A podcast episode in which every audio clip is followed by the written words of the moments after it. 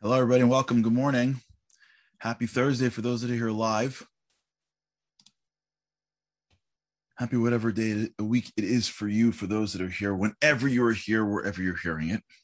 Thank you so much for being on. We've been on this kick for the wall.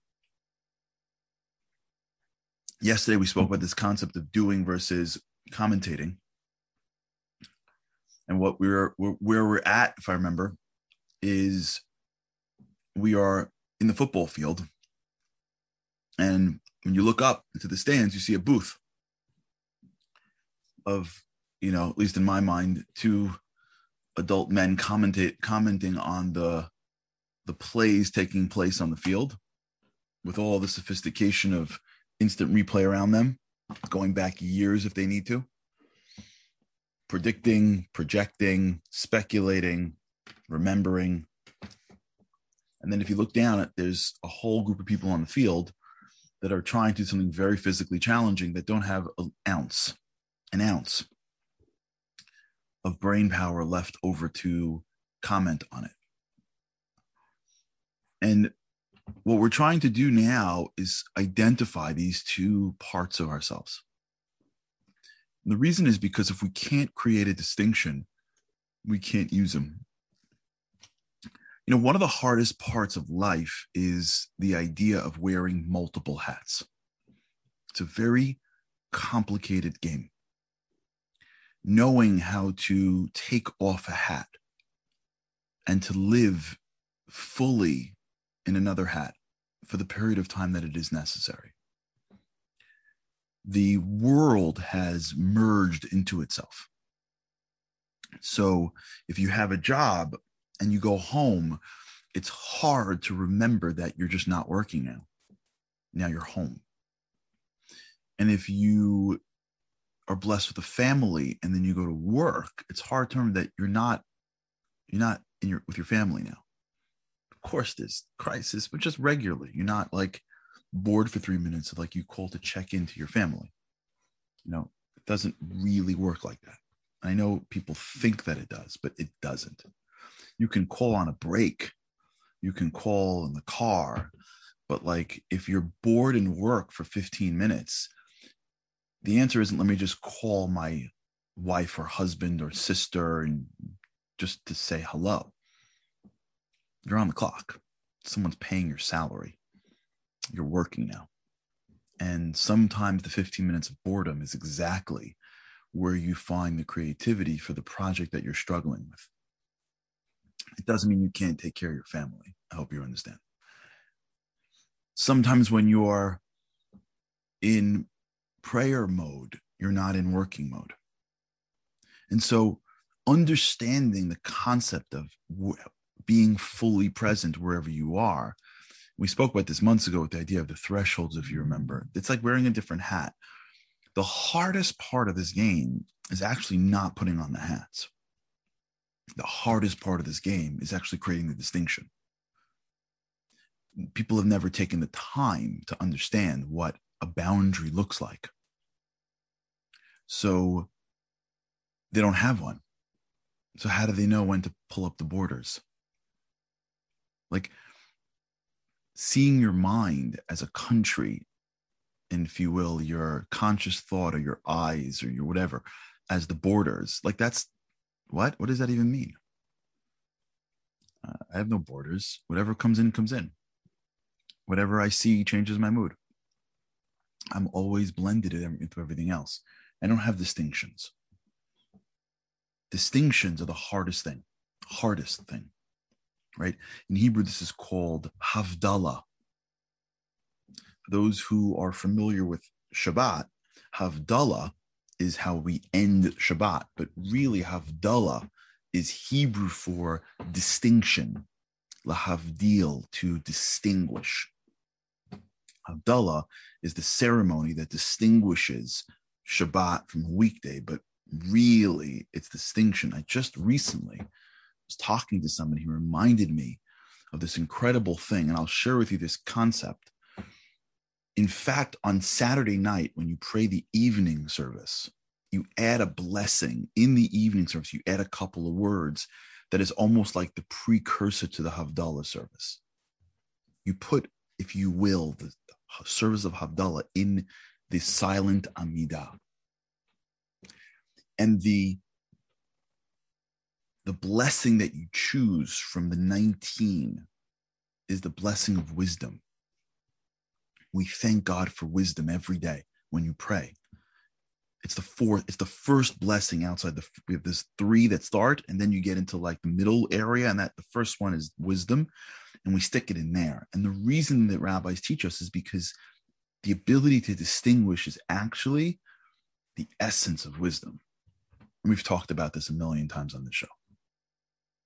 Wisdom is connected to distinction,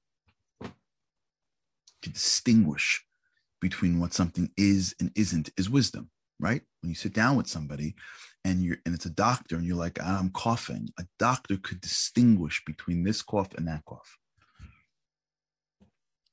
When somebody sits with um, a, a home builder and goes, I want a nice home. Well, he could distinguish between this wood and that wood, this group and that a financial expert can distinguish between a good investment, a bad investment.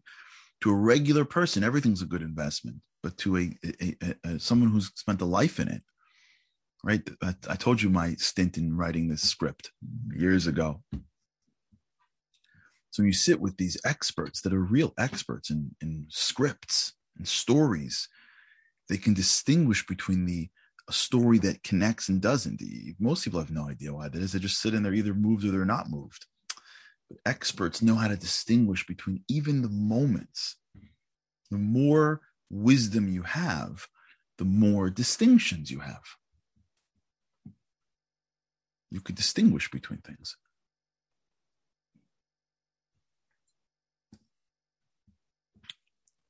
When you are, when you work on wisdom, you distinguish between parts of your own life.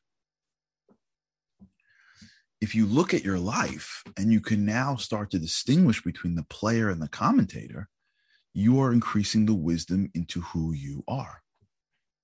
Because you have part of you that is a player, you are doing things every day, and there's a party that's a commentator that's just commenting on what you're doing every day.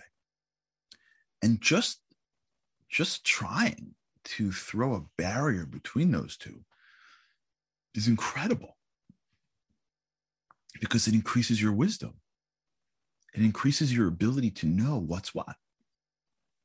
Because if you didn't know that you had a player and a commentator, how would you know when to use each? How would you know when to say, I got it, but I got to mute the booth for a second? Like, guys, enough. I get it. I know that you guys have instant replay. I know I failed at this like 10 times. I'm listening to the booth. I got it in my head.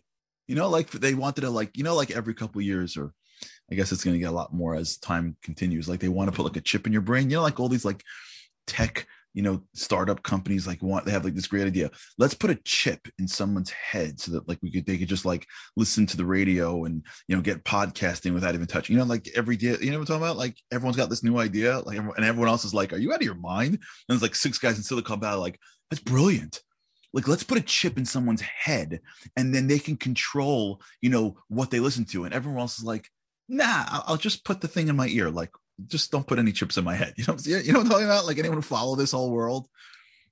Like I have an idea. Let's put like a chip in someone's hand so that we'll know what vaccine. You're like, no, don't put a chip in my my hand. Like just leave. I'll just sign a document. Like you know what I'm saying? Like relax, everybody. Like I don't know what's going on in like Silicon Valley, everybody, but just take a take a breather. You're not putting a chip in my head. I'll just I'll put the I'll put the AirPods in my ears and I'll press on on my phone. Like we're good. You know what I'm talking about? Truth is, we have a chip in our heads. It's our commentator. We have a booth. We have a, we have a, we have a running show. It's a commentary. It's a 24 hour show. And it's commenting all the time. And sometimes we got to be able to say, like, yeah, I'm good. Just, just stop talking for a second, guys, like, or ladies, whatever, whoever's in your head. But if we wouldn't even know that we can do that, we're never going to do that. If we don't even know that we can hit mute, or we can just, they can just be talking in the background. And there's another person called the doer, called the player that we can go to, then we'll never we'll never know that. And in many ways, that was going on in my head in that circle. And I did the I broke after I broke the board, I, I went back actually with two boards because I wanted that that distinction to be even greater in my head. I wanted to have that moment. So as soon as I broke the first board, I was like, okay, that, that was fairly easy. I think the boards are what's a little thin. So I went out and I went to the to the to the pile of boards and I actually took two boards and I went back to the guy. I'm like, okay, now I got to break two boards. And the reason is because I wanted this. I wanted this. I wanted to hear in my head the fight because I wanted to work on it. And sometimes the way you work on your life is by going through your life. So you're standing in the middle of 30 people and everyone broke a board. You, again, I don't know if everybody agrees with this, but like for the alphas out there, you know, you better break that board. Like there's no turning back. You don't come out of that circle, my friend, and be like, well, you know, I did a cost benefit analysis in my head and like there's a 1% chance of breaking my arm and I, am just not going to take it. Like that, that doesn't happen. You break the board. You break the board, or at least you try. So in my head, I got my commentators being like, Are you sure? You never broke boards before. You're not a martial arts guy. You broke a board once in your life, like 40 years ago. Well, not 40, but maybe 20. And what do you get if you break it? And why should you do it? Right? I got the booth. And sitting in that in that circle, what dawned on me was I'm never gonna win with those guys. Like I'm never gonna like convince them. I'm never gonna convince my commentator booth, my brain, if you will. I should do it because my brain my brain only knows the history. Remember, your brain is neuroplastic. Your brain only knows what it knows. Your brain only is what it was. Your brain doesn't have a future. If you use imagination well enough, it does, but okay. Your brain, when it gets into a circumstance, only knows what happened yesterday because it's neuroplastic. So my brain really doesn't know anything about breaking boards because my brain and the commentators in my brain only know instant replay. And I can't convince these guys. I don't know if you're I don't know if you're better with your commentator booth, but sometimes I can't convince my guys. They just keep on going. They just keep on going. They never stop. Really. Rarely do they stop.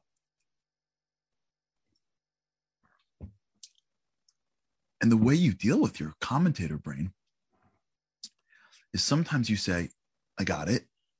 You guys keep on talking. It's cool. I'm just not going to listen because I'm a player now. I'm sitting on the on the offensive line in front of 50,000 people. I, I I don't I don't have time to put the the commentator commentation the commentary in my ear. Like the players don't have in their ears like, you know, they're not patched into the booth. They're just too busy playing. And there are times in life where you got to be like, yeah, I don't, I don't know. You're right. I got it. I'm, it's not going to work out. I got it. No, no, I got it. I don't care. I don't care. I got it. I got to play. I got to play. You don't know everything, commentators. You don't. All you know is yesterday. I got to play and I got to see what happens. And I got to put every a bit of my energy into that plane. And in a small moment, that's what happened. Now, this is a small little moment for those who are with me, but it's just a metaphor. But it was always intended to be a metaphor. When you go away for three days to a hotel in Orlando, you're just building metaphors. We know that's not real life, but you're building a metaphor. And the metaphor of standing in the middle of the circle with a board in front of you in our case, a wall in front of you, is the recognition that I have to put on a new hat. A new hat is the doer, the new hat is the player. I just got to go for it. I've already decided beforehand that this was the right move. I don't need the commentators to, to be with me right now. now this is hard. This is hard because you got to do this carefully. If you did no thinking beforehand, you can't do it. But if you thought about it and now you're in it, and now you're scared, all that's going to happen is the booth's going to be like, oh, don't do it. So in that circle, that's what I was hearing. And so I knew that there was nothing about my brain that was going to help me except for going through the board. So I stopped thinking. And all I did was focus. And whether my brain said good idea or bad idea, all I was doing is saying, I'm getting through that board. That's what I did. Thank God. With every bit of my might, with every bit of my power, all I did was try to put my hand through that board. And when both boards cracked in half, there was a brief moment of exhilaration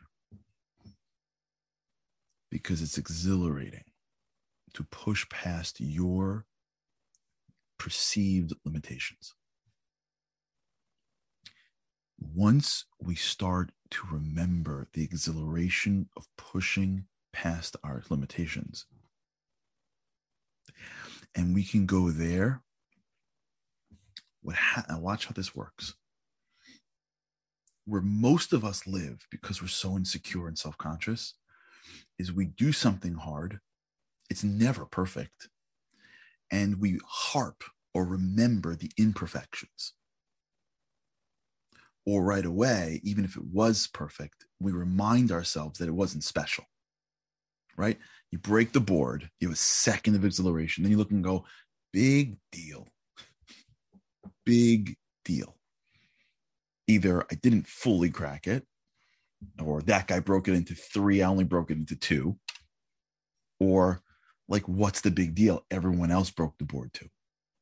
Like, this is like standard insecurity, not enoughness. Like, I'm not enough is so powerful that even when you prove to yourself that you are enough, it reminds you that you're not as much as you think.